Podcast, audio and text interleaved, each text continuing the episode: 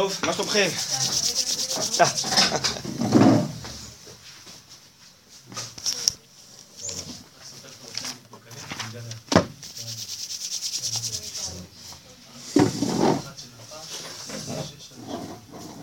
רגע, כל אלה הם לא עובדים או שהם לא עובדים? ופה? פה גם שניים.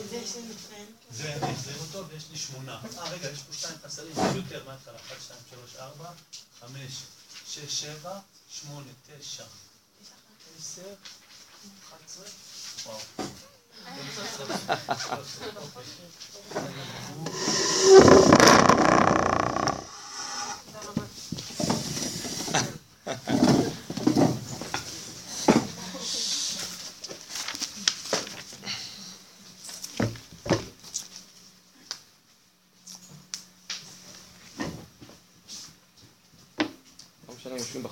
יותר החימום עובד. טוב, פרשת ויגש, בעזרת השם השבת. יהודה ניגש ליוסף, ובסוף יוסף מתוודה לאחיו, ויעקב יורד למצרים, ובעצם אה, מתחיל התכנון האלוקי שהקדוש ברוך הוא אמר לאברהם אבינו בברית בין הבתרים אה, שעם ישראל ירד למצרים ויהיה שם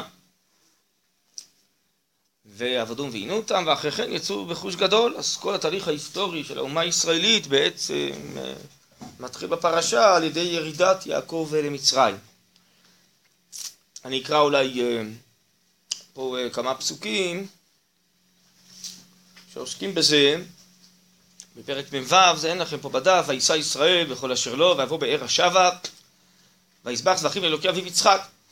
ואומר אלוקים לישראל במראות הלילה, ויאמר יעקב, יעקב, ויאמר, הנני, ויאמר אנוכי האל אלוקי אביך, אל תירא מרדה מצרימה, כי לגוי גדול אשימך שם.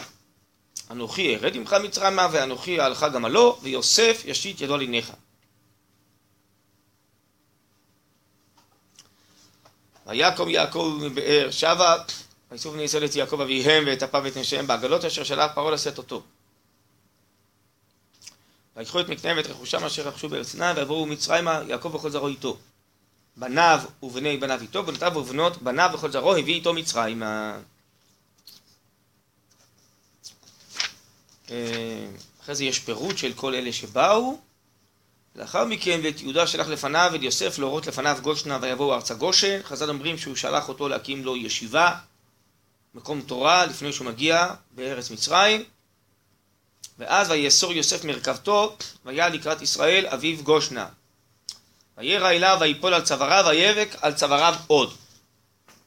אומר ישראל על יוסף, אמות הפעם אחרי ראותי את פניך כי אותך חי. חז"ל אומרים שברגע שהם התנשקו הוא קרא את קריאת שמע.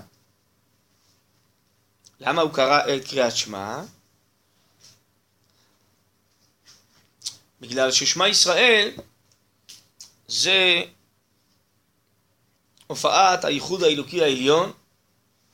זה אומר שריבונו של עולם נמצא בכל ומשגיח בכל. ו... כמו שאני מזכיר לעיתים בשם הרמח"ל, שאף על פי שלפעמים הקדוש ברוך הוא נעלם בתוך המציאות ההיסטורית, בתוך האירועים, ונדמה לנו שהאירועים מתגלגלים במקרה, או שאנשים רעים הם אלה שמנהלים את המציאות. אל תטעה, תמיד הקדוש ברוך הוא חושב על עולמו לטובה, מילה שעצתו נסתרת מאוד,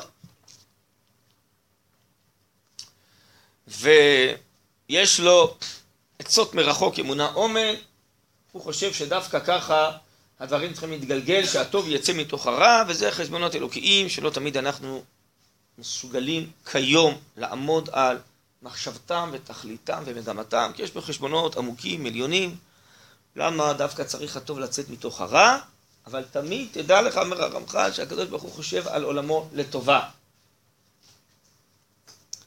חז"ל אומרים את זה, הרמח"ל לומד את זה מהפרשה הקודמת.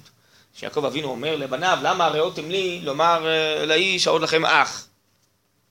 אז אומר על זה מדרש רבה, אני עסוק להמליך את בנו במצרים, והוא אומר, למה הראותם לי? כלומר, לי יש תכנון אחד, שאני רוצה שיוסף יהפך למלך במצרים, ואחרי זה עם ישראל יהיה שם, ויש לי איזה תכנון אלוקי היסטורי שלם, וגם זה שהעלמתי אותו, זה בסופו של דבר כדי להמליך אותו. אבל יעקב אבינו ברגע זה עוד לא רואה את התכלית שיוצאת מזה, אז הוא אומר, למה הראותם לי? אז זה אומר שיש דברים אלוקיים נסתרים, לעיתים אפילו מעיניו של יעקב אבינו, ולעתיד לבוא ככה אה, כתוב בספרים, אנחנו נדע למה היה צורך שהטוב דווקא יצא מתוך הרע, והיה צורך בכל הדברים המסובכים והמורכבים שמתנהלים בהיסטוריה, כדי להביא את המציאות לתכליתה. אז אני חוזר לזה קודם כל שהוא קרא קריאת שמע. קריאת שמע זה בעצם אומר שעכשיו הוא מבין למפרע שהאחדות האלוקית היא זאת שניהלה את הכל, וזה שיוסף נעלם וכל הסיפור הזה זה כדי שבאמת אה, אני ארד למצרים והתהליך ההיסטורי של עם ישראל יהיה ועוד יותר מזה אומר הרמב"ן שלכן גם כן יוסף רצה שהם יגיעו למצרים כולם כדי שיתקיימו החלומות כי הוא ידע שהחלומות האלה הוא לא חלם אותם סתם אלא זה אמור להיות ולהתקיים ודרך החלומות האלה עם ישראל ירד למצרים. ואז בעצם גם יעקב אבינו עכשיו באותו רגע מתברר למפרע הכוונה האלוקית בתהליך הזה, ואז הוא קורא קריאת שמע כאומר, מה זה קבל... קבלת מלכות שמיים? זה אמונה קריאת שמע. שיש ייחוד אלוקי עליון, שהוא זה בעצם שניהל את כל המערכה הזאתי, והוא מגלגל את הדברים לפי החשבון האלוקי, לעיתים נעלה מהחשבון האנושי וממה שנוח לנו, כן?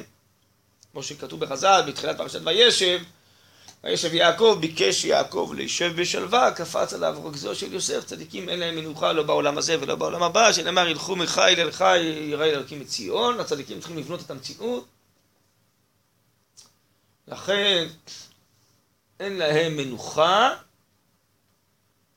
אלא בעצם כל המציאות צריכה לעלות ולהתקדם כל הזמן ויש uh, מהלכים היסטוריים שצריכים להופיע בעולם, לכן הוא לא יכול לשבת בשלווה, אלא הוא שייך למהלכים האלוקיים, ולעיתים אפילו בצורה שפחות נעימה לו, כדי שבסוף הם יצאו מן הכוח אל הפועל. טוב, עכשיו רציתי uh, לעסוק מעט בעצם הירידה של יעקב אבינו למצרים, שיש על זה מדרש uh, קצת תמוה של חז"ל, מדרש רבה וילקוט שמעוני, על ספר הושע, שמסביר איך יעקב אבינו היה ראוי לרד למצרים ואיך הוא ירד. אז אה, אם אפשר, תראו אצלכם בדף פה בעמוד הראשון, איפה שכתוב הדרוש, בצד הזה, כן, אז זה תחילת אה, הדרוש הזה בספר מדבר שור. ברוך אתה אדוני אלוהינו מלך העולם.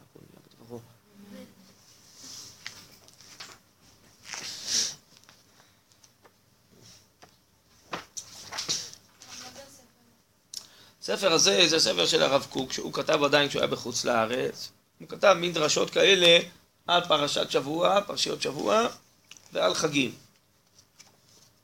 עכשיו, לעיתים יש אה, הבדל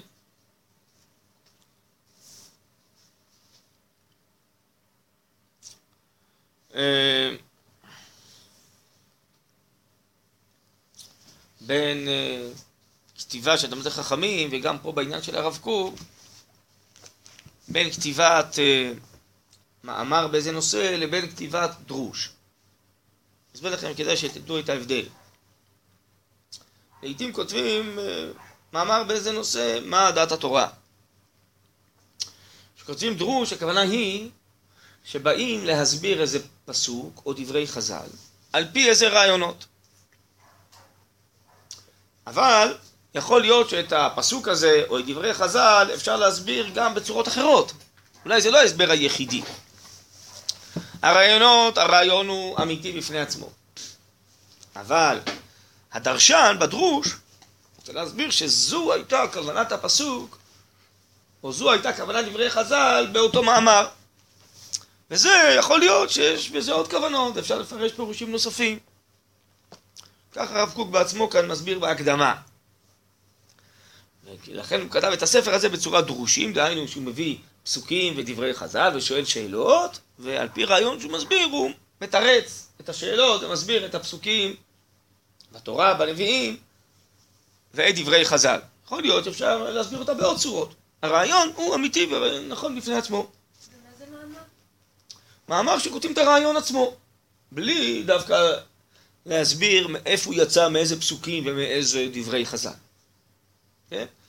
אז כאן זה כתוב בצורה כזאת של דרושים, שהרב קוק אה, מתחיל תמיד משאלות, הוא מביא פסוקים, מביא דברי חז"ל, כן? שנראים תמוהים, אחרי זה הוא מביא איזה רעיון, ובסוף הדרוש, פחות או יותר, לרוב, הוא חוזר להסביר על פי המאמר הזה, על פי הרעיון הזה, סליחה, את הפסוק או דברי חז"ל. אז בואו נראה כאן בהתחלה, במדרש, כן? פה זה מהילקוט, ילקוט זה ילקוט שמעוני על הושע, על ספר הושע. אמר רבי ברכיה, שם רבי יהודה ורבי סימון, ראוי היה יעקב אבינו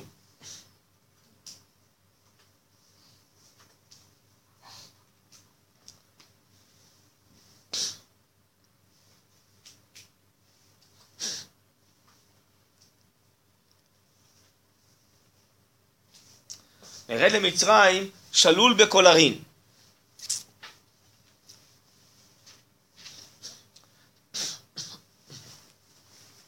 מה זה שלול בכל ערים? אה, אסור באזיקים, בשלשלאות של ברזל. ככה היה ראוי יעקב אבינו ירד למצרים. אמר הקדוש ברוך הוא, בני בכורי הוא ואני מורידו בביזיון, הרי אני מוריד בנו לפניו. ואז בנו לפניו יהיה מלך, וישלח לו עגלות, והוא ירד בכבוד מלכים, נכון? וזהו, מסיים שמה המדרש, בחבלי אדם המשכם, בעבותות אהבה. לכן דרשו את זה שמה, כי זה פסוק בהושע. שואל הרב קוק, והנה ראוי לבאר דברי מדרש זה, במה מצאו שהיה ראוי לרד שמה בשל שלאות של ברזל? וכי במה חטא בחיר השם שהיה ראוי לשלשלאות של ברזל. נכון? זה משונה. כאילו היה ראוי לאיזה עונש, ככה זה נשמע. ולרדת בביזיון, אבל בגלל שיעקב אבינו, אחרי זה עם ישראל, בכלל הפסוק נאמר על עם ישראל, לא על יעקב אבינו, נכון? בני בכורי. לכן הוא לא ירד בביזיון. אז מה כל uh, כוונת חז"ל כאן? וכי במה חטא בחיר השם שהיה ראוי לשלשלות של ברזל? גם על כוחך צריך לומר שהיה דבר, נוגע דבר זה לעניין הכלל כולו לדורות. למה? כי הפסוק הזה מדבר על עם ישראל, והכתוב שמביא על זה בחבלי אדם המשכם עבודות אהבה, על כלל ישראל מדבר. אז יוצא שגם עם ישראל היה ראוי לרד לגלויות בביזיון. אלא בגלל שהוא בני בכורי, הוא ירד בכבוד. האמת היא שעם ישראל נראה, ירד לגלויות בביזיון, לא? טוב. גם יש לדקדק במה שאמר בני בכורי הוא ואני מורידו בביזיון, בטח יש יחס נכון זה לזה, שדווקא משום זאת המעלה שנתקנה, שנתקנה, נקרא, יעקב אבינו, על מה שלא בני בכורי, משום אחי, אינו ראוי להורדה של ביזיון. ולבאר הדברים נראה. והרב קוק מתחיל בעצם לענות על השאלה. בסדר? לבאר הדברים נראה. שלתכלית הגלות, שזה היה הצד הראשון שלה, יש דרך אחד שטעון דווקא הורדה של ביזיון. משולל מכל עושר וכבוד. דרך אחד שראוי לו על כל פנים אה, כבוד וגדולה. הגלות יכולה להופיע בשתי צורות. על כן מצד אחד היה ראוי לרדת בשלשלות של ברזל, מצד שני היה ראוי לכבוד וגדולה כאשר היה באמת. וזה הצד של היחס עם כבוד וגדולה, הוא מקושר עם התואר בני בכורי, הראוי ליעקב אבינו עליו השלום. טוב, אז אם כן, למה יש תפקיד אחד של הגלות שבגללה ראוי שנרד בביזיון, ואילו תפקיד שני של הגלות שבגללה דווקא צריך לרדת בכבוד. אומנם כאשר נתבונן אני ממשיך לקרוא, בעם ישראל נמצא שהם מוכשרים אל הגלות, ועל זה אמרו במדרש איכה, בת גלים, זה כינוי לעם ישראל, בת גולים, ברטיהון דגלוואי, את הבת של אלה שגלו, שכל האבות היו גרים בארץ, גרים בארץ, סליחה. כלומר, אנחנו צאצאים של אלה שתמיד היו גולים וגרים. גם אבותינו היו גרים בארץ ישראל בהתחלה והיא הייתה ביד עמים אחרים. אבל סיבת הגלות היא מצד שתי מטרות. האחת היא שעם השם, מאחר שהם נבראים רק למען כבוד השם יתברך, על כן צריך שתהיה נקבעת בכלל האומה אהבת השם יתברך לאמיתתה. אהבה טהורה, שלא יהיה מעורב עימה שום דבר מעניינים חומריים. אפשר להשתמש קצת בטישו פה?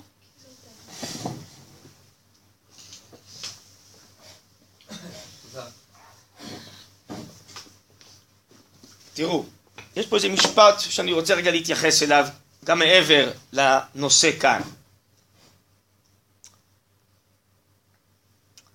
עם השם נברא למען כבוד השם יתברך.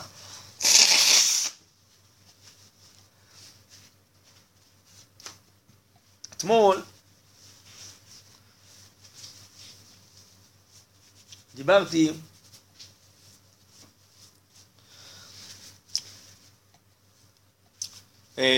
זמן קצר בפני אה, בנות מדרשת אוריה בגבעת שמואל. ודיברתי איתם על הסוגיה שמטרידה אותי מאוד וגם אחרים בשנים האחרונות שעוד ועוד בנות מתגייסות לצבא. במקום לשירות הלאומי.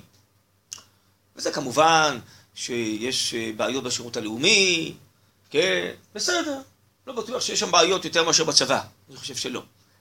אבל uh, הבעיות לא השתנו בחמש השנים האחרונות שבנות התחילו uh, להתגייס יותר ויותר, זה נובע מאיזה קמפיין שלם שיש uh, גופים בעידוד הצבא שמנסים למשוך את הבנות להתגייס לצבא. וניסיתי להסביר גם כן מה הסיבות, אה, אני לא רוצה עכשיו להיכנס לכל הנושא, אלא אם כן אתם אה, תרצו לדבר על זה מתי שהוא.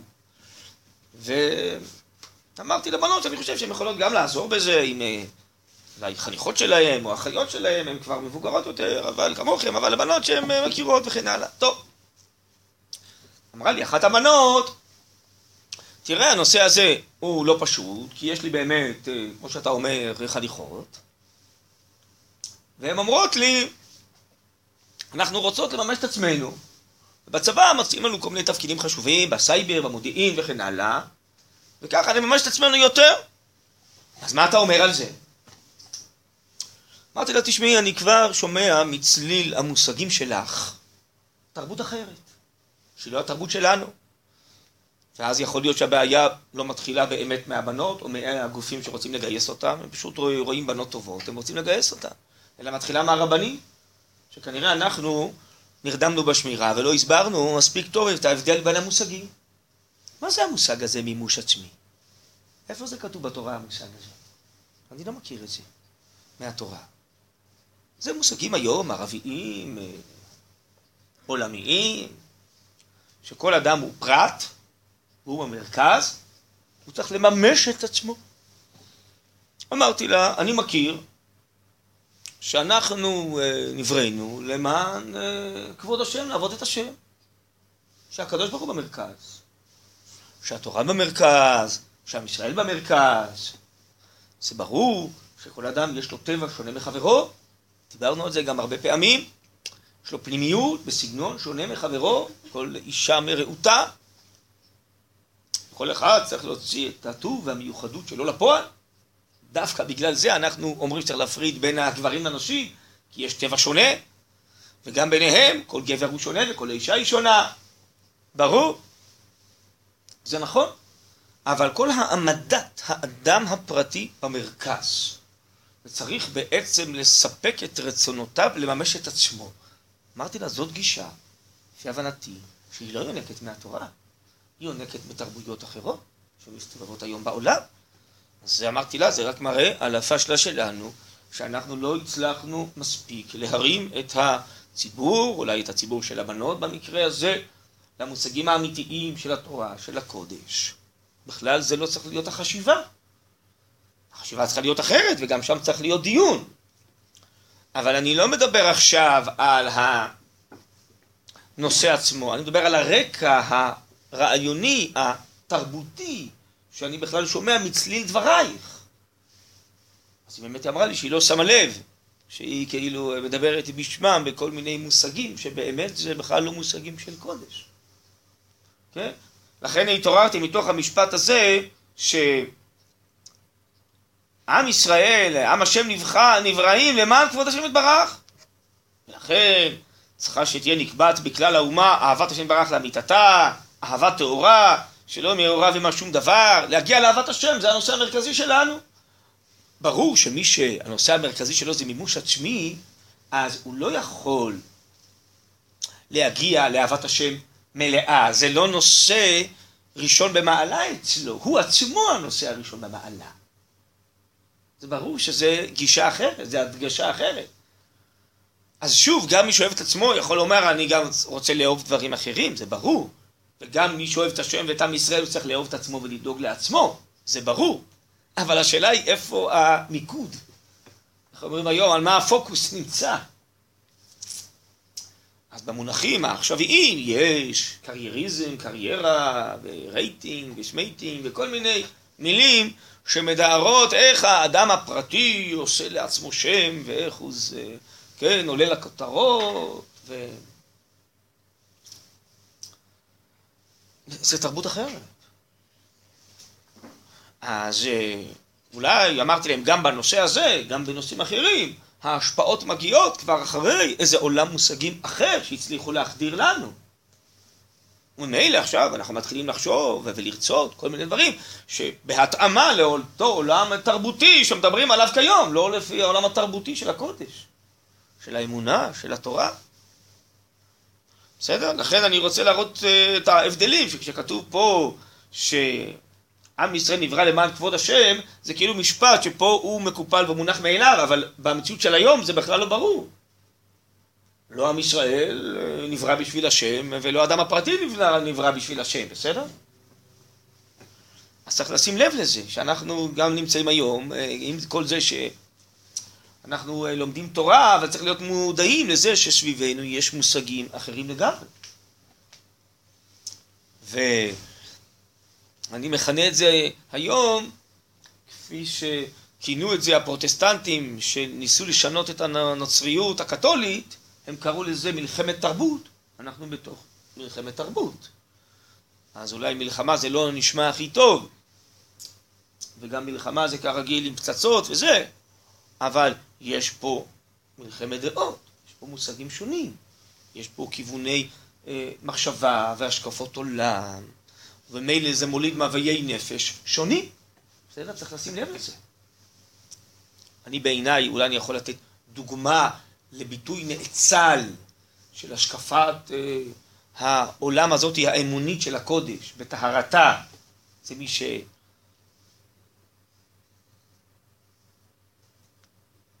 אתם הייתם עוד קטנות, לא? בפינוי אה, החרבת גוש קטיף.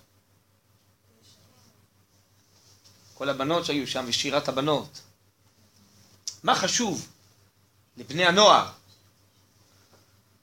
כן, מה מטריד, על מה נאבקים, על מה תקלות הנשמה, איזה שירה טהורה, איזה כיליון נפש, קלטה נפשי לקל חי. זה ברור שמי שמתחנך באווירה כזאת היא לא הוא אה, הפרט שלו והאדרת שמו הפרטי והצרכים שלו זה במרכז. במרכז יש משהו אחר. הפוך, הוא רואה שחייב עם איזה שליחות, בשם, דברים גדולים, שהוא מנסה להציל אותם, לעזור להם, להשתייך אליהם. איזה עוצמות רוחניות, אידיאליסטיות היו שם. איזה רמה, איזה אצילות, איזה גובה. מה יש להשוות את זה בכלל לביטוי כזה של מימוש עצמי? איפה זה עומד ואיפה זה עומד? זה הרי מרחק שמיים וארץ בין שני העניינים. אז אני חושב שתרבות שמחנכת לגובה כזה של אצילות, של אה, נתינה, של טוב, של אידיאליסטיות, זה גובה אחר לגמרי. מה, באים להשוות את זה עם מימוש עצמי, שכל אחד... בסדר, אני מבין שאדם רוצה להרגיש טוב ושהוא עושה משהו. בסדר. אז אם הוא אה, משתלב בדברים גדולים, והוא נותן את החוליה שלו, המיוחדת, שרק הוא יכול לתת, הוא לא ירגיש פחות טוב, הוא ירגיש אולי יותר טוב מאשר אם הוא רק סגור בתוך הפרטיות שלו, בתוך המימוש העצמי שלו. זה הרבה יותר קטנצ'יק, מצומצם, מכווץ, כל הדבר הזה. כן, זה הבדל עצום. זה הבדל עצום. אז במקום אה, בני נוער אחרים, שאני לא יודע מה הם עושים אה, כל השבוע או בסופי שבוע או מה, אז יש פה בנות או בנים שהם נלחמים למען גוש קטיף, למען עם ישראל, למען אידיאלים. כן, זה מוליד בסוף גם אה, רצונות נפשיים אחרים. זה לא רק אידיאולוגיה שכלית, השקפת עולם ואמונה. בסוף זה מה האדם רוצה ומה האדם עושה מתוך החינוך הזה, מתוך התרבות הזאת. לכן אני קורא לזה בעצם איזה מאבק תרבות. מה התרבות שממלאת את חייך, אחרי זה בעזרת השם כל חייך. אתה רק אה, חושב על הפרטיות שלך, והפרנסה שלך, וההצלחה שלך, והבית היפה שלך, והרכב היפה שלך, וכן הלאה, ולא שאני נגד הדבר הזה. וצריך אה, כלים נעים, ודירה נאה, וצריך יכולות, אה, צריך פרנסה בשביל לחיות, וברור שכל אחד בסוף אמון על הפרטיות שלו, אבל השאלה היא, במרכז חייך עומדים דברים גדולים, אידיאליסטים, נאצלים, שזה חלק מן הכלל ישראל, חלק מהגאולה, מתחיית ישראל, חלק מתחיית הקודש, חלק מדברים אה, גדולים שמופיעים בעולם כולו, בהיסטוריה כולה. אתה, מתוך אמונה, מתוך יראת שמיים, חי את הפרטיות שלך, או שאתה בעצם אה, אה, לא שייך לזה בכלל, ואתה רק מסוגר בתוך משפחתך הפרטית, ובסדר, גם זה טוב, אם אתה עושה את זה טוב, כן? כן, אבל לעשות את זה טוב זה לעשות גם את זה, גם אם אתה לא עכשיו אה, מסוגל, ובאמת לעיתים רבות אדם צריך להיות מרוכז, אישה ודאי בתוך משפחתה וגידול ילדיה וכן הלאה, ולא יכולה בפועל אולי לעשות הרבה דברים אחרים למען הכלל, אבל בעצם זה שהשקפת העולם שלה, הוויית הנפש שלה, שהיא חלק מבניין עם ישראל היום בארצו, בגאולה, וגם המשפחה הפרטית שלה היא חלק מהמכלול הזה. זה לא שבפועל אני צריך לעסוק בכל הנושאים הכלליים, אני לא מתכוון לזה. אני רק אומר, מה עומד ביסוד השקפת העולם? מה עומד ביסוד הרצונות והשאיפות שלי? מה חשוב לי בחיים? שעם ישראל יצליח, שהגאולה תתקדם, שההתיישבות תתקדם, שקידוש השם יתקדם. למה חשוב לי? או שמה שחשוב לי זה רק הקרייריזם וההצלחה הפרטית שלי. שוב, גם זה נצרך. גם בשביל הפרטיות שלי וגם בשביל הכלל. אבל שוב, השאלה היא מה המרכז, מה ההדגשה. שזה משהו אחר לגמרי. אז ככה שמעתי את המושגים האלו שאותה בת אמרה לי, אמרתי לה, הנה פה נעוץ ההבדל כולו. כן? ובאמת זה לא על רגל אחת, זה חינוך שלם, להסביר את ההבדלה בין המושגים. טוב.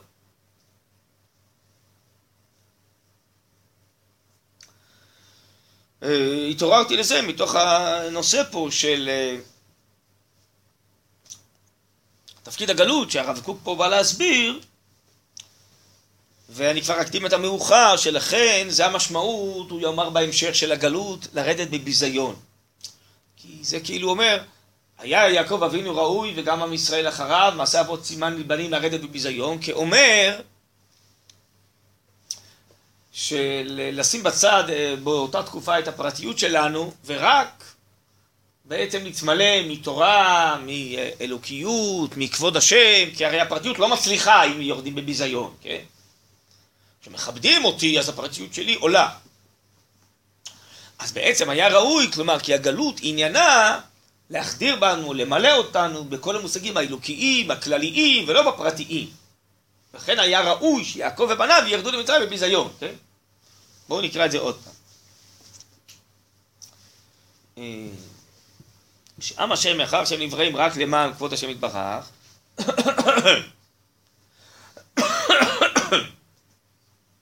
כן צריך שתהיה נקבעת בכלל, בכלל האומה אהבת השם יתברך לאמיתתה. כן? זה עם השם. וזה הנושא שכלל האומה יאהב את השם. אהבה טהורה שלא יהיה מעורב עימה שום דבר בעניינים חומריים טוב, אז בגלות שבאמת נמנע מאיתנו לעסוק בהרבה עניינים חומריים של כלכלה וחקלאות ותעשייה ומדיניות וצבא ופוליטיקה אז עסקנו בעיקר ברוחניות, באלוקיות. והנה טבע האדם להיות נפתה לחמדת ארציות או חמדות ארציות בהיותן בידו על כן כדי להוציא שלמותם של ישראל מן הכוח אל הפועל סיבר השם יתברך שיהיה הכלל זמן גדול משולל מכל כבוד והצלחה גופנית איפה זה היה? בגלות כדי, שתה, כדי שיהיה מושרש בלב הכלל שאינו מקושר בכלל לא לשום דבר, כי אם לשם השם יתברך לדוב כבו. טוב, אז מה לפי זה אפשר להבין? שעולם הזה הוא דבר לא טוב, צריך לבטל אותו מפני עולם הבא, מפני האלוקיות. נמשיך הרב קוק. הנה גדולת עולם הזה וכבודו אינו דבר של חיסרון מצד עצמו, שהרי מוכן לישראל כבוד וגדולה לימות המשיח גם בעולם הזה, נכון? שהרי מוכן לישראל, אלא שמפני טבע, חומריות, אי אפשר שלא יהיה הכלל נגרר אחרי חמדת הגדולה והכבוד, לשום אותם לתכלית עיקרית. מצד האמת אנחנו צריכים להשתמש בעולם הזה ככלי, ככלי נאה, ככל שהכלי יותר חזק, אז גם כן, השכינה והאלוקיות שמופיעה על ידו, נשמה בריאה בגוף בריא, הנבואה שורה על חכם גיבור ועשיר יהיה יותר טוב. אבל מכיוון שיש גם יצר הרע שמעורב, אנחנו עלולים, כשיש לנו הרבה חומריות והצלחות, בעצם בסוף להתמקד בהם ולשכוח את העיקר.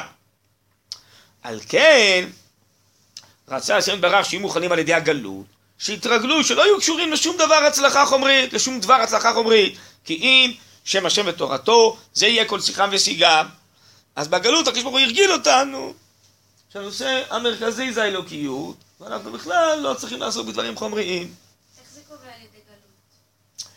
אה, תראי, אם תסתכלי טוב, אז תראי שבגלות אה, עם ישראל בעיקר למד תורה ובקושי התפרנס, אבל לא עסק לא בחקלאות ולא בתעשייה ולא בהתיישבות ולא בפוליטיקה, במדיניות, בגדול, כן? כי זה היה ארצות ועמים שהם לא שלו, היינו שם זרים. אז אם כן, כמעט בכל המקצועות החומריים לא עסקנו, ובכלל הגויים גם כן היו אנטישמים ולא רצו שיהודים ילמדו באוניברסיטאות ולא ייכנסו לכל מיני תפקידים בכירים ויצליחו. אז בעצם היינו ממוקדים מאוד בדלת אמות של הלכה. בסדר? אז זה הכוונה שלא עסקתי בעניינים חומריים. כן.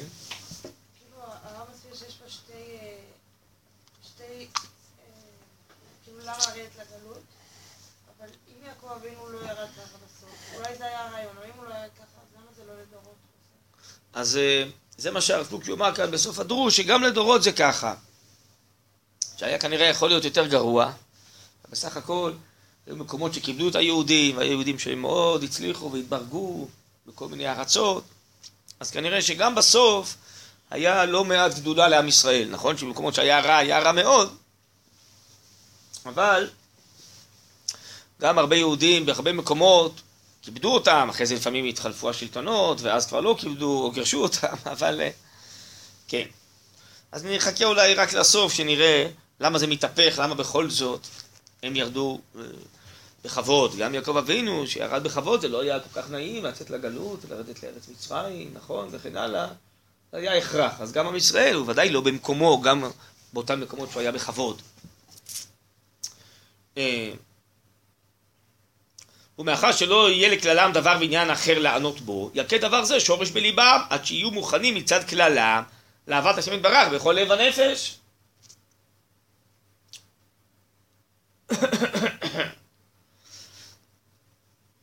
טוב, ויש פה תכלית שנייה לגלות, אפשר לקרוא, והתכלית השנייה להודיע שם השם יתברך בעולם. אנחנו נוצרנו בשביל לקדש את השם, ועל ידי זה שהיינו בגלות, אז הודענו הרבה את שם השם בעולם.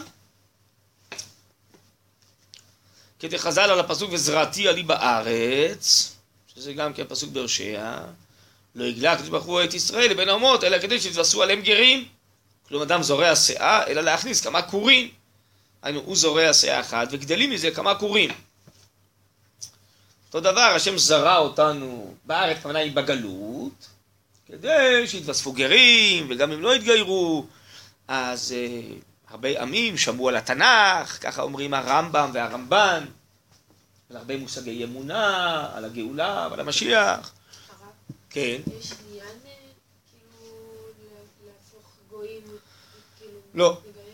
לא, אין עניין, רק שזה היה המציאות אה, שהקדוש ברוך הוא אה, הגלה אותנו כדי שיופיעו אנשים שכן שייכים לאומה. יש אומרים שגרים זה נשמות שנטמעו בין האומות, שהיו בהר סיני וחוזרות.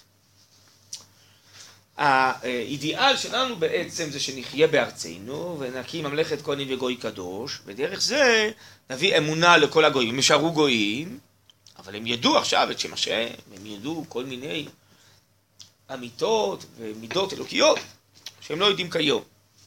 אבל זה לא צריך שאנחנו אה, נגייר את כל העמים, הם לא אמורים להיות יהודים, זה את צודקת. כמו שהיה בגלות מצרים, שהייתה תכלית, אני ממשיך לקרוא, וידעו מצרים כי אני השם. אז אה, קידשנו את השם שהיינו בגלויות. בקיצור, אבל המשותף לשני הדברים זה שבעצם לא יצאנו בשביל עצמנו, או מה שאמרתי קודם, מימוש עצמי. יצאנו בשביל להזדכך אל התורה, בשביל לקדש את השם, בשביל זה יצאנו לגלות. לכן כל האומות שהיה להם יחס עם ישראל, אף על פי שנענשו על ידי מה שרצו, לפשוט יד בישראל. מכל מקום להתגלגל הדבר להן לטובה גדולה, שיזכו לאור האמת, לדעת שם השם יתברך, כמו שאמר הכתוב, ברוך במצרים, מעשה ידי אשור ונחלתי, ומעשה ידי אשור ונחלתי ישראל. כלומר, גם העמים, הקדוש ברוך הוא אומר הם שלי, גם אני אותם בראתי. ואני רוצה על ידי ישראל שגם הם ידעו בעצם עליי. טוב, בכל אופן, אנחנו חוזרים לזה, שלמה זה התבצע על ידי הגלות, אני ממשיך עוד לקרוא קצת. הנה, מצד התכלית של הכנסת ישראל, של הכנת ישראל בעצמם אל המעלה העליונה של אהבת השם ברך ודבקות בו יתברך, שעיקרה ייעשה על ידי היות הכלל משולל מכל הצלחה חומרית במשך אה, ארוך. אז זה אמרנו, תפקיד הגלות. על ידי זה התרגלו שתהיה כל פנייתם אל הבורא יתברך ותורתו. דבר זה מחייב שלא ימצאו בהגלות שום כבוד וגדולה. כי הכבוד והגדולה הרי ממשיכים את לבבם לאהבת אלה הדברים השפלים בערכם ומפסידים עליהם התכלית של הגלות. הכבוד והגדולה יכולים לגרום להם שיתחילו לאהוב את החומריות והארציות. אולי אני אוסיף את מה שאמרתי עכשיו, לאהוב את עצמם, את הפרטיות שלהם, ולא את התורה ולא את השם יתברך, כן? טוב. למה הגלות כאילו מונעת את זה? הגלות היא מסייעת לזה שאנחנו לא נעסוק בענייני חומר, ואז רק נעסוק בענייני רוח. למה? כי אנחנו כל הזמן נהיה כמהים, כאילו לחזור... אה, בגלל שגם נמנע מאיתנו לעסוק בגלות בענייני חומר. בארץ ישראל יש לנו אחריות לבנות את הארץ, לבנות את המדינה, שם זה... הגויים אחראים, לא אנחנו. אנחנו כאילו, יכולים. שם זה קצת יותר קשה בעצם, אבל אה, לחיות את החיי רוח. יופי, ואז זה גרם להמון מסירות נפש, למען התורה, למען המצוות, אז התרגלנו שזה דבר חשוב. אדרבה, אולי במקום שזה בא יותר בקלות, אתה לא מספיק מבין ומתרגל לחשיבות ולמאמץ שצריך לעשות בשבילם, ודווקא במקומות שהיה קשה בגלות, התעוררה מסירות נפש עצומה. התורה והמצוות, נכון? כן. טוב, אז עכשיו בעצם אני מדלג לסוף הדרשה, היא פה דרשה ארוכה, וזה דרך הדרשות, שעל פי זה אנחנו מסביר כל מיני עניינים אחרים, בשביל לסגור את הרעיון הזה. תסתכלו פה בעמוד ר' מ', זה בצד השני, בצד ימין למטה, והנה יעקב אבינו, בסדר? פסקה התחתונה כאן. מצד עצמו. היה במעלה כזאת, שכל אהבות עולם הזה לא היו מניעות אותו כלל מאהבות, מאהבת השם יתברך. כמו שפרשו המפרשים ממה שקרה כאשמה בפגיעת יוסף אליו. למה? ברגע שיוסף בא אליו, אז זה אהבת הבן. מה פתאום הוא עוסק עכשיו בקריאת שמע? כי הוא עוסק באהבת השם יתברך.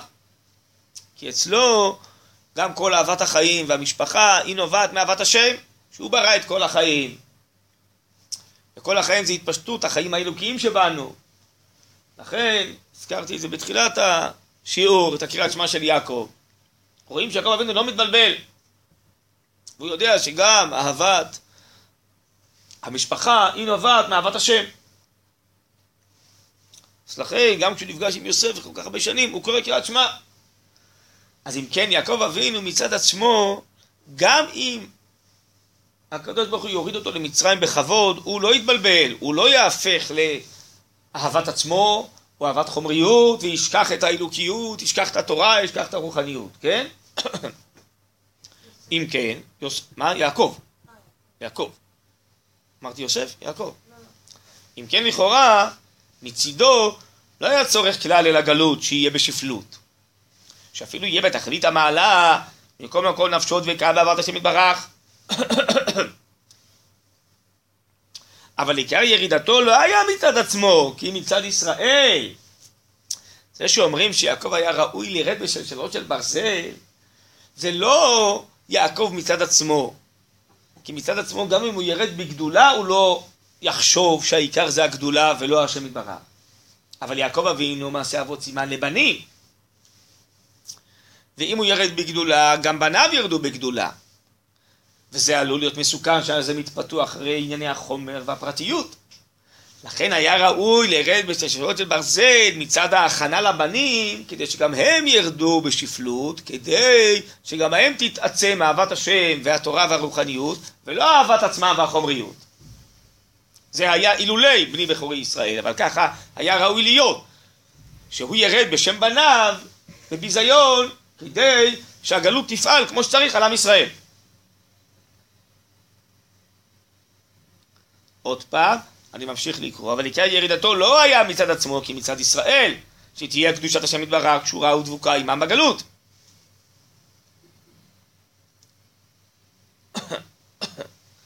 הנה מצד ההכנה לישראל הייתה מצד יעקב ההכנה לגדולת ישראל מצד ערכם עצמם. וערכם המרומם אי אפשר להתגלות כי הם על ידי שפלות הגלות. אלא שאם הייתה ירידת יעקב אבינו עליו השלום בגלות בשפלות, אם באמת הוא היה יורד בשלשלות של ברזל, ואז הרי מעשה אבות סימן לבנים. לא היה מקום שיהיה לישראל איזה רווח וגדולה בגלות. והיה לנו בחלק מן הגלויות כבוד והצלחה. על כן הנהיג השם ברח עמו, לא לפי המידה שראוי לה מצד הכנתו לישראל, כי מצד הכנתו מצד עצמו, שהוא ראוי לקבל גדולה, ומכל מקום לא יעשו כלל מדבקותו בהשם יתברך. כדי שתהיה הכנה על כל פנים, שכשלא יהיה אפשר, יושפע לישראל איזה גדולה וכבוד בגלות. כלומר, למה בכל זאת הוא לא ירד בשל שלאות של ברזל, והוא ירד כמו שהוא מצד עצמו היה ראוי לרד, כי אמרנו שהוא מצד עצמו, גם אם הוא ירד בכבוד, הוא לא יעזוב את השם יתברך.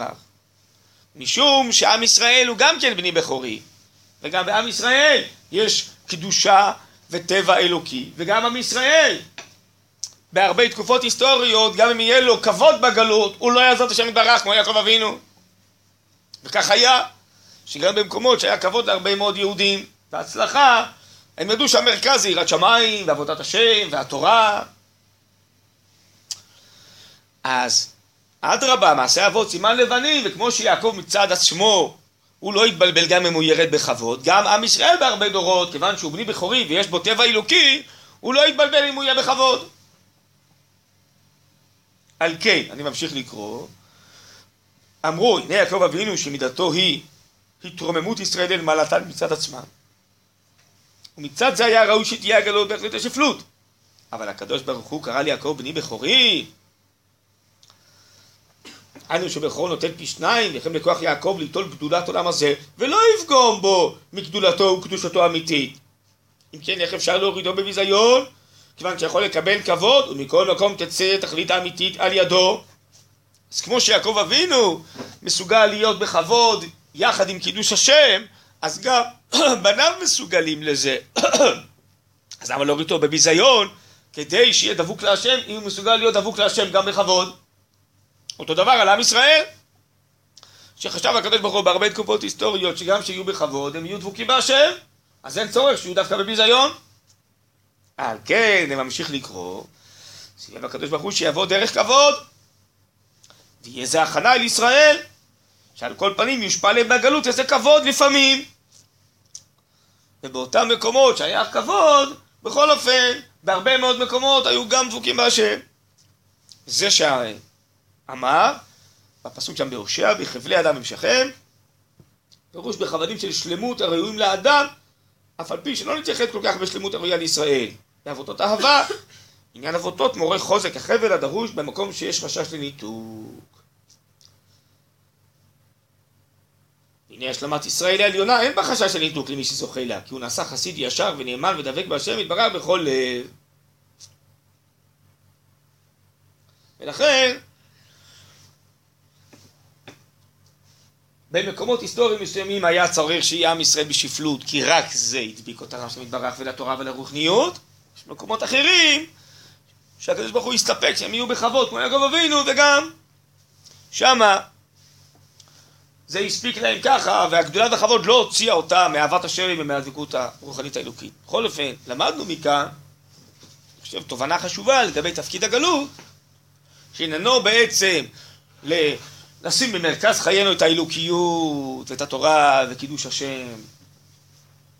אני חושב שזה מלמד אותנו, לימינו, אלו שחזרנו עכשיו לארץ ישראל, וחזרנו בעצם לחומריות, וחזרנו לגדולה וכבוד, הרבה יותר מאשר כשהיינו בגלות, שלא נשכח ולא נתבלבל, כנראה שגם אנחנו היום ראויים ומסוגלים לחיות עם כל העוצמות הכלכליות והחומריות וכן הלאה, בכבוד ישראל שיש פה בארץ ובמדינה ובעולם, ובכל זאת להישאר דבוקים בשם יתברך.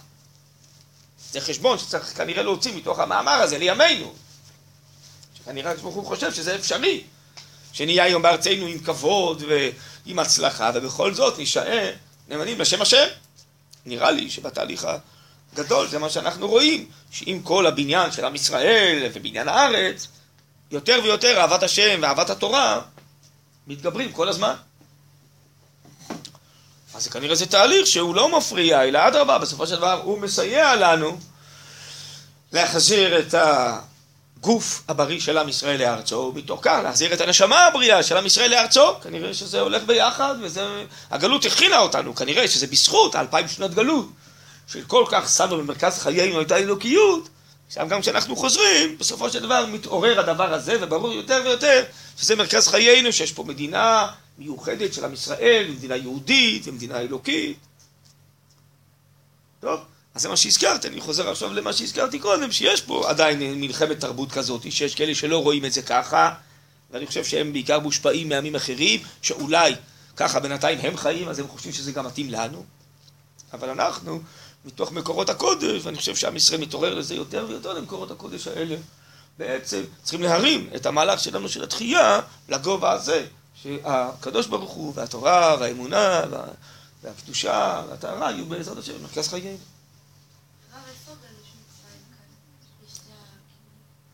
אז היה ראוי לרד, אנחנו מדברים רק על גלות מצרים עכשיו, שהיה ראוי לרד יעקב אבינו, כן, ובסופו של דבר עם ישראל במצרים היה גם בגלות, אבל גם כן הוא היה בהתחלה בכבוד, נכון? כי הם היו בניו של יעקב, ויוסף דאג לכבודם. אחרי זה, זה גם בגלות מצרים, כבר נולד פרעה הרשע, בתחילת ספר שמות, והתחיל אה, לרדות בעם ישראל, אז זה השתנה והתחלף, כן? אבל בעצם גם בגלות הזאת היא הראשונה, היה ראוי לרד בביזיון, בכל זאת ירד בכבוד. כאילו נכון. צריכים את ה... צריכים את זה בפועל כדי לעורר אותנו לנקודה הפנימית שבנו. מצוין, כן. כן. כן. טוב. מה דעתכם על הנושא הזה שהעליתי בו, הנושא הזה של הבנות שמתגייסות? אה? יש לכם דעה בזה? זה משהו שמשתנה, כי כל שנה מתגייסות יותר בנות עכשיו. כן? למה הם רוצים? אה, מה שאני הסברתי, גם הסברתי לבנות אתמול, אני חושב בשתי סיבות. סיבה אחת, עניינית, של בנות מצוינות, מוכשרות, אמינות, אז אפשר אה, לגרום שהם אה, יתרמו הרבה למערכת הצבאית. סליחה? אני לא יודע מה העיקר ומה הטפל, עד כדי כך אני לא יודע. ואני חושב, נושא שני, שהוא לא רק במאבק הזה, אלא גם במאבקים אחרים, אני חושב שמנסים לתרבט את הציונות הדתית. כי אנחנו, ככה הם קוראים לנו כאלה משיחיים, אנחנו אידיאליסטים בשם התורה, בשם הגאולה, ורוצים שנהיה כאלה אזרחיים, נורמליים במרכאות, כמו האידאות האלה האירופאיות שעומדות במרכז החינוך של אה, אה, החינוך הכללי, לא של החינוך הדתי. אז אני חושב שחושבים שברגע שיפגישו את הבנות עם המערכת הצבאית ועם הבנים ועם האווירה הכללית, אז הם ישתנו. אז הם לא אה, יקימו כאלה בתים דוסים ולא ילדו כל כך הרבה ילדים ולא... אני לא צוחק. השבוע הייתה איזה נפילה, איזה יועץ כלכלי של ראש הממשלה, שהוא לקח אותו, שהוא אמר שהבעיה הכלכלית של מדינת ישראל זה שמשפחות דתיות יולדות יותר מדי ילדים, אז יש בעיה כלכלית. איפה זה עוד מתבטא הדבר הזה? באיזה עוד נושאים? זה? באיזה לא? היה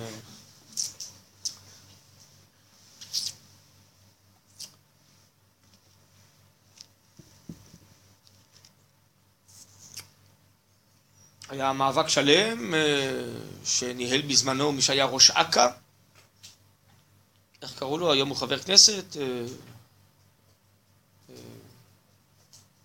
שכחתי. נגד אה, סגירת, אה, רצה לסגור את כל ישיבות ההסדר. למה? כי הוא אמר, שם יש רבנים ושם לומדים תורה, ובסוף החיילים יהיו אה, נשמעים לרבנים ולתורה, ולא לאידאות האלה, האזרחיות, הלאומיות הכלליות. או, יש מאבק ממש בשניות האלה, מאבק איתנים עכשיו. לסגור את ה, בעצם הרבנות הצבאית, התודעה היהודית, מי שיודעת מה שזה, שזה עסקו הרבה אה, מעבר לענייני רבנות וכשרות ומצוות, זה גם במה שנקרא כל רוח הלחימה, שרבנים מעבירים אה, שיחות כל השנה, ובעיקר אה, במבצעים, במלחמות, ולהכפיף את זה לחיל חינוך. נכון. כאילו. באור עציון סוגרים, נכון? נכון? סגרו את אור עציון? אז שנה לא מה, אבל זה ממש... זה כאילו ה- רוצים- כאילו, זה ה- פחות תקציבים ל- העמדה הרווחת של אה, כאילו הציונות הדתית. או, היא לא- עמדה רווחת של מי? זה השאלה. יש הבדל גדול, אני חושב, בין העם שבשדות, לא, בכלל במדינה, לא רק עמדה רווחת של הציונות הדתית, לבין כל מיני אנשים היום שהם בעמדות חשובות, מה שנקרא מובילי התרבות. בתקשורת, בבית המשפט העליון, אה, בכנסת, שהם אה, רוצים בעצם אה, להוליך מהלך כזה. אני חושב שחלקים גדולים מהעם, הם אה, רוצים משהו אחר. אבל הם יתרבטו את העם, יסבירו לעם מה הוא צריך לרצות. מה? נראה לי שגם בצבא באמת, כאילו כן רואים את הערך של הציונות הדתית בתוך... כן. אבל בגלל זה גם מפחדים. בעיקר כל מיני אנשים בעלי עמדות פוליטיות. יש לחצים עצומים עכשיו על הרמטכ"ל. לסגור את הרבנות הצבאית והתודעה היהודית. אנחנו יודעים, כי אנחנו עוסקים בזה. עצומים. למה? כי הם מפחדים מכל ההשפעה הזאת של הרבנות, והתודעה היהודית, והתורה, והרבנים. מה הם מפחדים? שזה יהיה צבא אמוני, שבראש המערכת בעצם אה, יעמדו אה, רבנים, אה, ולא מוליכי התרבות של היום. אז זה מפחיד מי שלא חי בתרבות הזאת ולא מאמין בה, הוא לא רוצה את זה. ויש אה, מאבק גדול מאוד עכשיו. למה חיל חינוך? אני גם אסביר לכם, זה לא כל כך תמים. זאתי שהיא מספר שתיים שם בחיל חינוך, קוראים לה אה, יזהר, יזהר. קיצור, היא אה, בעלה הוא אה, מנהל התנועה הרפורמי בארץ. והם רוצים להכניס בעצם עכשיו את הרפורמים והקונסרבטיביים לצבא. ולהכשיר רבנים רפורמים קונסרבטיביים, כאילו כרבנים צבאיים. שבטקסים הצבאיים התחילו כבר אה, למדר חלק מהרבנים שלא ידברו דבר תורה בטקסים הצבאיים, ובמקום זה רוצים להביא רבנים אה, רפורמים. זה מאבק אה, עצום. זה קשה, קשה, קשה לתאר. רפורמים? רפורמים. זה יהודים בחוץ לארץ, שהמציאו דת חדשה, שתתאים יותר ל... שאפשר לבוא לסינגוג בשבת עם רכב, ויש שם עוגה ונבל וכלי זמרה בשבת. זה ככה יותר... מה? זה דת אחרת. זה התחיל, אנחנו לא מכירים את זה, כי זה בעיקר בחוץ לארץ. חוץ לארץ זה נורא, שם רוב היהודים הם רופאים קונסרבטיביים, לא אורתודוקסים. הם נחשבים יהודים? הם נחשבים יהודים כי הם נולדו לאמא יהודייה, אבל אה, רובם בסוף אה, מתחתנים עם גויות או גויים, והילדים כבר לא יהודים. זה שואה רוחנית נוראה בחוץ לארץ. ולמה עכשיו לא- רוצים להביא את זה לפה. כי הם לא רוצים את האורתודוקסיה, האורתודוקסיה זה הדת, הדת הרבנית. כן? הם רוצים בעצם דרך הרפורמה הזאת אה, בעצם להשליט את החילוניות, האזרחיות, ולא הדתיות. במודע? חד וחלק. לה- להשליט את החילוניות? כן. הם כאילו יצרו דת שהם יודעים שהיא מביאה לחילוניות? רגע, רגע, על מי את מדברת? מי זה הם? רפורמים זה משהו אחד. הם באמת רצו דת יותר קלילה. לא. זה הם. מי שחלק מהחילונים של היום, שרוצים שהרפורמים ייכנסו, כי הם לא רוצים כזאת דת אורתודוקסית קשה. הם רוצים שיהיה מדינה אזרחית חילונית עם קצת אה, נטיפים של אה, יידישקייט, אז אה, זה, הם ימצאו את זה ברפורמה, ברפורמים הקונסרבטיביים. רגע, שהם יביאו את הרבנים, אז זה מחייב, צריכים לחיות על פי התורה. אז מבחינתם, תהיה מדינה יהודית עם סממנים קצת מסורתיים, על ידי רפורמים קונסרבטיביים. איתם יסתדרו יותר טוב. הרפורמים כאילו מצדם אומרים שככה זה יותר אנשים יהיו יהודים על פי ההלכה כאילו? לא, על פי ההלכה, על לא, פי ההלכה שלהם, כן. על פי ההמצאה שלהם. אבל הם יודעים אבל אין לזה שום משמעות, מה כן, זה? אבל כאילו הם אומרים שככה יותר אנשים יתקרבו. השאלה התקרבו למה? כן. אז הם עושים גיור שלא על פי ההלכה, הם עושים נישואים שלא על פי ההלכה. זה סתם, זה לא יהדות בכלל. סתם זה כאילו נשמע. יש רביי ורבה, רבה. יש גם כמה רבות פה בארץ. כמה יישובים יש להם רבה. כאילו? כן, כאילו, לא כאילו, ממש. והיא אה, היא רבה רפורמית, כן? קיצור, זה מאבק תרבות. מה עושים? נאבקים. אבל איך? אנחנו. איך? אה, אתם, טוב, באמת, אה, זה קודם כל שיהיה בהיר לנו. כי אני רואה שגם היום בציונות הדתית זה לא, לא בהיר. איך אני יודע שזה לא בהיר? אני אגיד לכם מה זה לא בהיר. כי בשבוע שעבר, או לפני עשרה ימים, השר בנט נכ... אה, בא לבקר בית ספר קונסרבטיבי בחוץ לארץ. ואז יצא נגדו הרב הראשי, הרב דוד לאו. מה אתה מבקר בית ספר קונסרבטיבי? זה הפך היהדות. עכשיו עוד איזה חבר כנסת מהבית היהודי. אה, טוב. טוב, לכן אני חשבתי שלא צריך להצביע הבית היהודי. נכון, אני קיצוני, מה אני יכול לעשות? בסדר. אני הבנתי מראש שזה הבית היהודי, זה הכיוון שלו. אבל למה מצביעים? מה? טוב, זו שאלה טובה. נגיע לבחירות הבאות, נראה. מה? כן, כן. זה סגנון דומה של רפורמי, זה אותו דבר. כן. כן. ו... אמר לו הרב לאו, מה אתה, מה אתה הולך לבית ספר, אה, לבית ספר אה, קונסרבטיבי? זה הפך היהדות. מה אתה תומך בזה? זה המושג יהדות. אז הוא אמר, כן, אני רוצה לקרב את כל היהודים. אה, הוא אומר, כן, אבל אתה מבלבל. אתה כאילו נותן לגיטימציה שיש יהדות אחרת. שמה? גם ככה הם יתבוללו. אבל זה לא הנושא, הנושא הוא שעכשיו למשל, ברגע שאתה נותן לגיטימציה, יבואו הרבה אנשים חילוניים, יש פה קהילות בארץ, אני לא יודע אם אתם יודעות, מי שמכירה בירושלים יש כמה קהילות כאלה? בכל הארץ פרוסות, קהילות רפורמיות, קונסרבטיביות. אדם חילוני יחפש לבית כנסת, יחפש לעשות בר מצווה, יגיד, אז למה אני חייב ללכת לאורתודוקסים? זה גם לגיטימי, יש כמה אפשרויות בדת היהודית. הנה, הדתיים עצמם אומרים שזה לגיטימי. מי נותן לזה לקרות? כאילו החוקים? יש חוקים שמאפשרים את זה? כן. נגיד אם רב אה, רפורמי היועץ המשפטי לממשלה עכשיו נלחם באדם בכל עוז, כן? שהם צריכים להיכנס למועצות הדתיות, וכמו כולם, כמו הרבנים האורתודוקסים, כן? אה, לפי החוק, ככה הוא טוען. שזה לגיטימי, ככה הוא טוען, כמו האורתודוקסיה. אבל לפי ההלכה הם לא רבנים. נכון. על פי ההלכה כאילו זה לא נחשב שמישהו מתחתן לחתונה... זה כלום, זה לא חתונה. בנט עושה את זה במודע, או שהוא פשוט. לא התחנך על ה... הרב הראשי כתב לו, אני מניח שלא התייעצת עם אף אחד, עם אף רב לפני שהלכת. לא, אבל הוא רוצה לעזור לזה, הוא לא- לא מבין... תראי, אני חושב שהוא לא רוצה לפגוע באורתודוקסיה. לא זה כוונתו. כוונתו באמת זה כוונה טובה, לקרב יהודים. הוא רק אה, הולך על דרך של טעות. כי לקרב יהודים זה לומר להם, זאת הדרך הנכונה האורתודוקסיה, ומי שרוצה צריך להתקרב לזה. ולא לבלבל יהודים ולהגיד להם, יש הרבה אפשרויות. אה,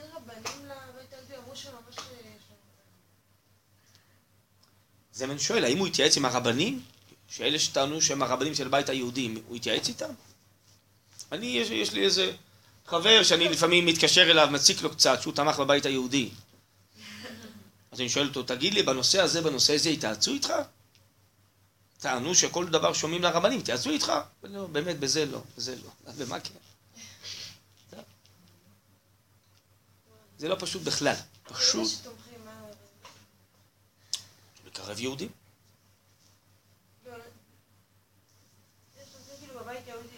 נושא כאילו לא. טוב, תעזבו, אני לא, עכשיו, זה הנושא שלי לא הבית היהודי. עזבו, לא, הבעיה שלנו זה לא הבית היהודי. הבעיה שלנו זה עצם העניין.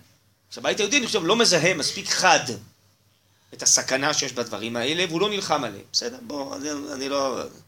זה לא, זה לא הבעיה, הבית היהודי. זה, זה, זה לא הבעיה. הבעיה היא, יש כל מיני כאלה, באמת, אה, אידאות, אג'נדות אחרות, שהן רוצות אה, באמת לפורר את הציונות הדתית, יותר מאשר את החרדיות.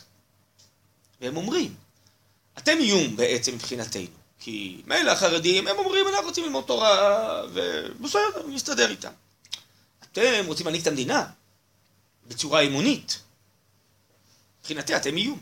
אתם אלטרנטיבה להנהגה החילונית. זה גם באמת פועל על. כן, הנה בצבא אתם נכנסים, בפוליטיקה וזה. כן?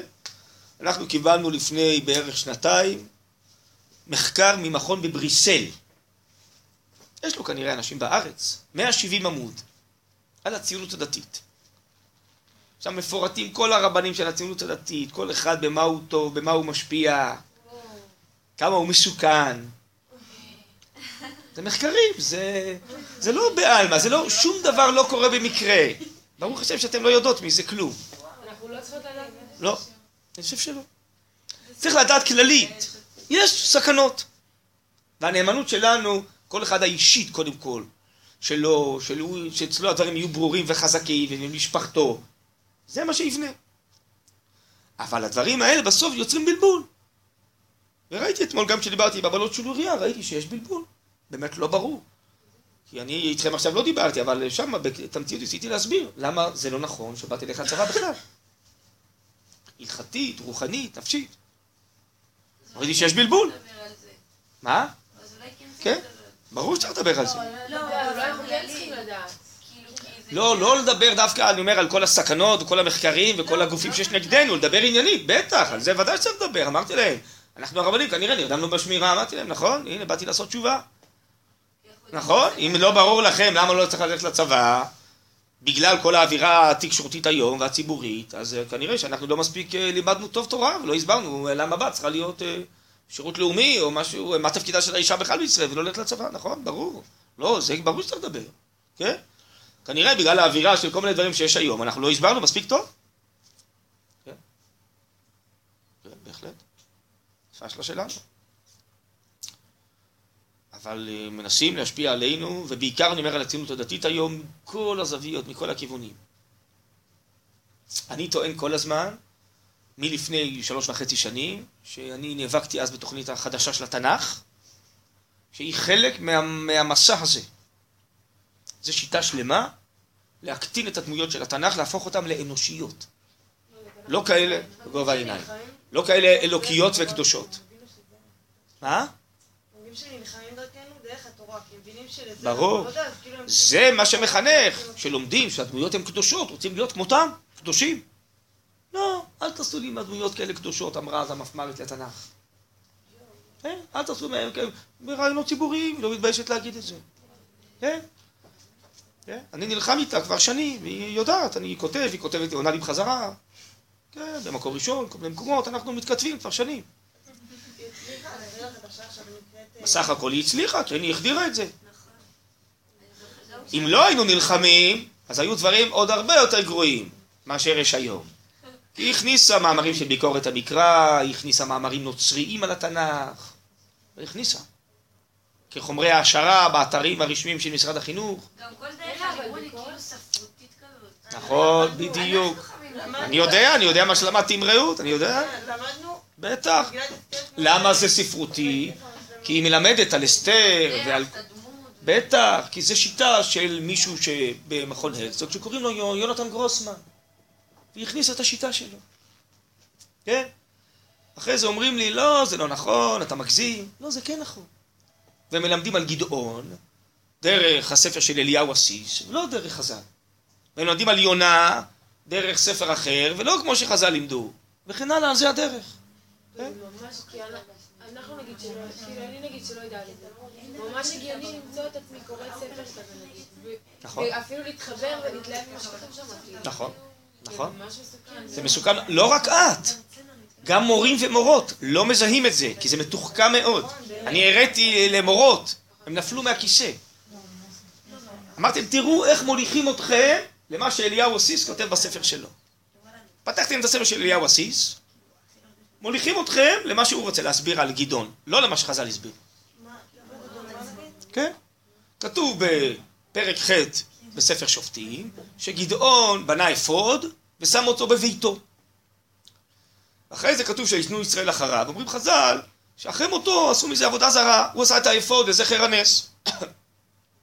והוא שם אותו בביתו. טוב, מה זה ביתו? בבית שלו. בתוכנית החדשה בתנ"ך כתוב שגדעון בעצם היה אדם שבסופו של דבר רצה לעשות לעצמו שם. כמו שדיברנו קודם, על מימוש עצמי. הוא רצה לעשות לעצמו שם. לכן הוא בנה לעצמו בית מלכות, שהשם לא ציווה אותו.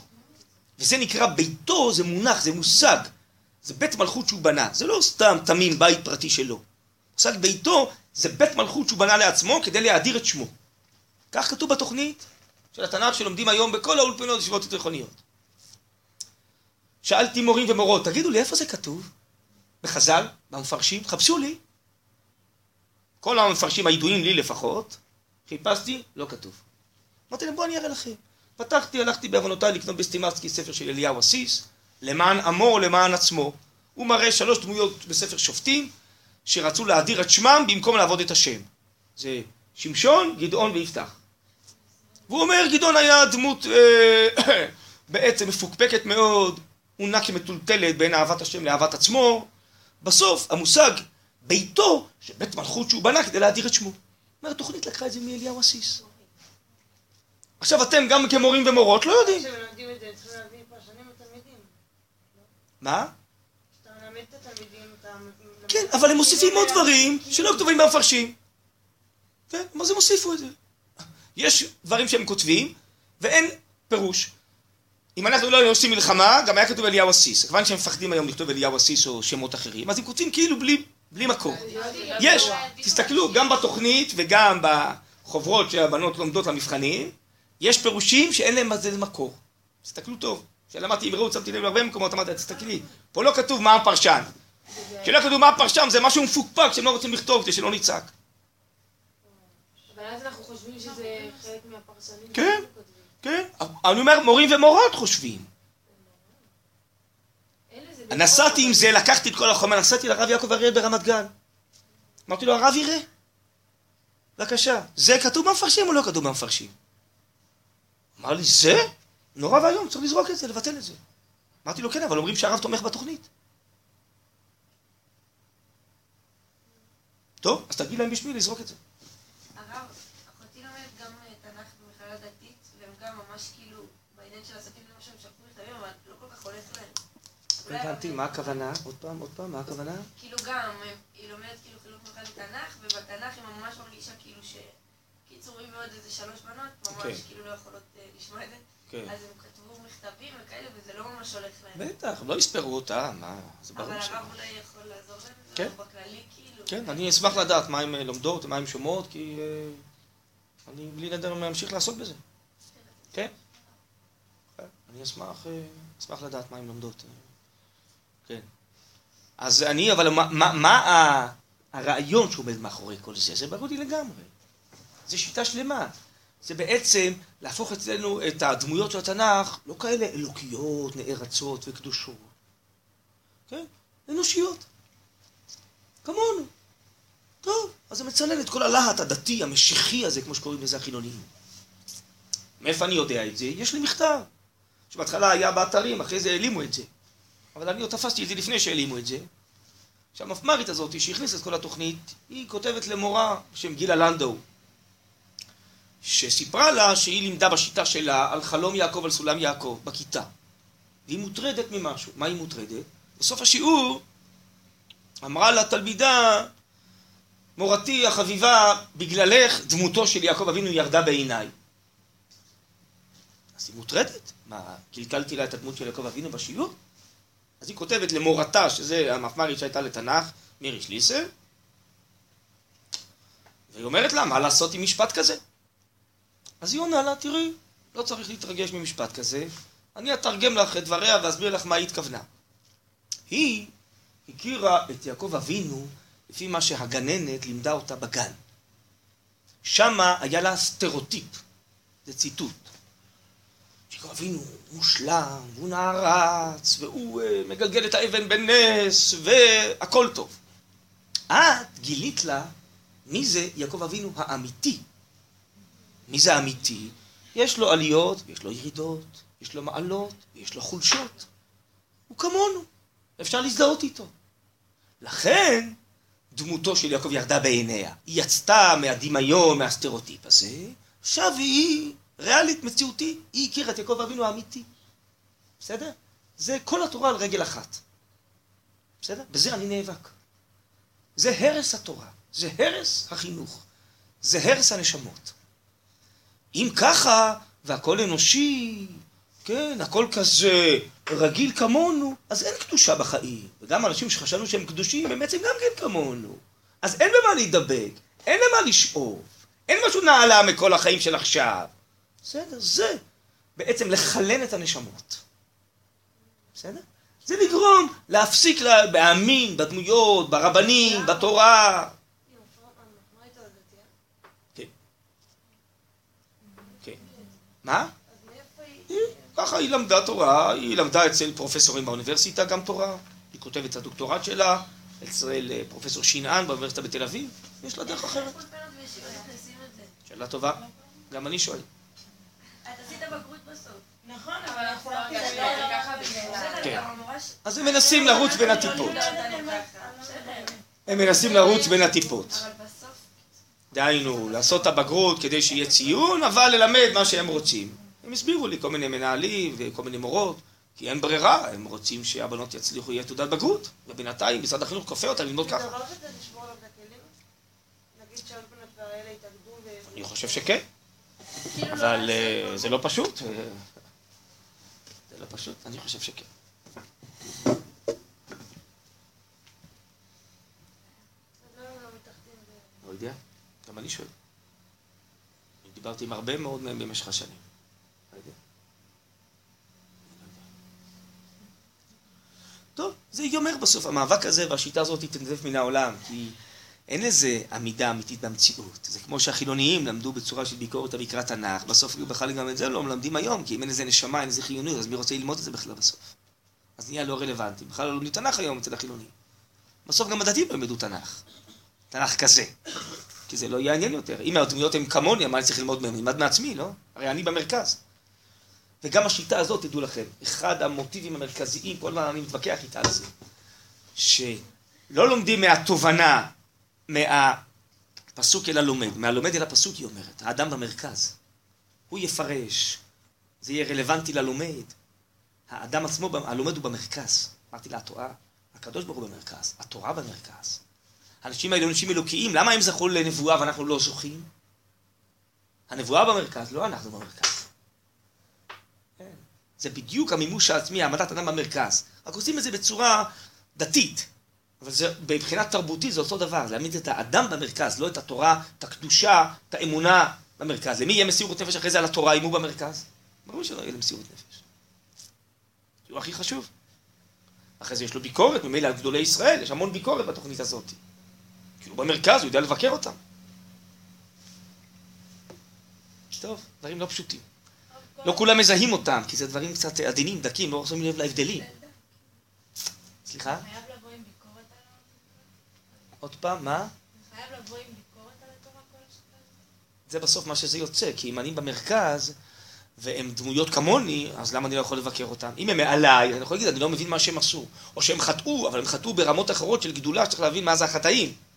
כמו שככה כל גדולי ישראל מסבירים את המושג של החטאים בתנ"ך. זה חטאים, כן, מתוך גדלות, כמו שמשה רבינו חטא, זה חטאים שצריך להבין ברמתם.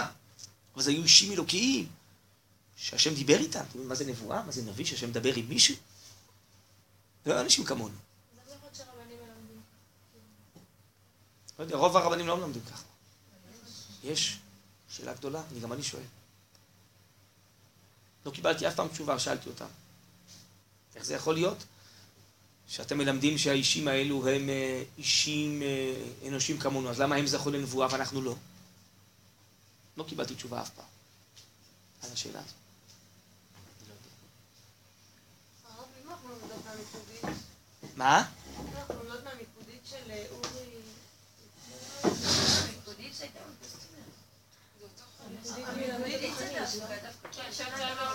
אני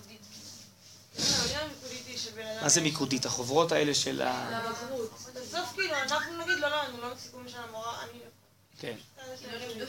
ואם המיקודית אה, כתובה על ידי שמיים, שהוא מצליח ממש כאילו כמעט לא... לא לתת לזה מקום. אני לא בטוח. אני, אה, דברים שאני למדתי עם רעות, המיקודית לפעמים הייתה יותר גרועה מהתוכנית עצמה. וכשאני הצגתי עליה לא, פעם, היא אני- אמרה לי, אני לא אחראית על המיקודית, לא, אני אחראית רק על התוכנית באתר. כן, כן? לא, אבל מיקודית, לפעמים יש דברים לא, יותר אבל- חריפים מאשר באתר. אבל אם אנחנו... אם אם יהיה איזה רב שאנחנו כאילו סומכים עליו שיכתוב את המיקודית. אבל מה זה על אבל יהיה פוסטינר? בסופו מורשת. של דבר... כן, אבל יש בעיה בכלל בעצם התוכנית. כאילו.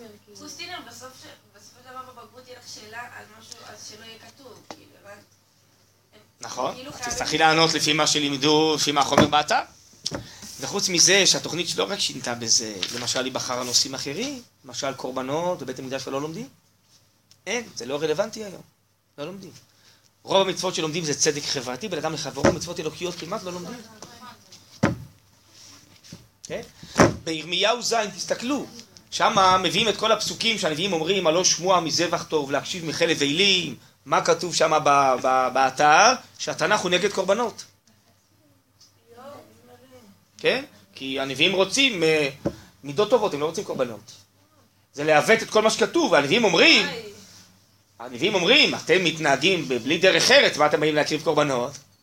למה לרוב ידיכם דמים עליהו? קודם כל, תהיו בן אדם לחברו, אחרי זה תגיעו לבן אדם למקום, אבל בגלל שאנחנו לא רוצים שתגיעו לבן אדם למקום. ושם בירמיהו ז"ל כתוב, לא, הנביאים, זה היה עובדי אלילים, הקריבו קורבנות, התנ"ך לא רוצה קורבנות. כן? אז לכן זה לא יעזור רק אם מישהו אה, יכתוב ניקודית יותר טובה, זה לא...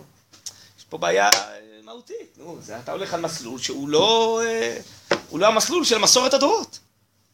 המצאת מסלול חדש. זה בעיה.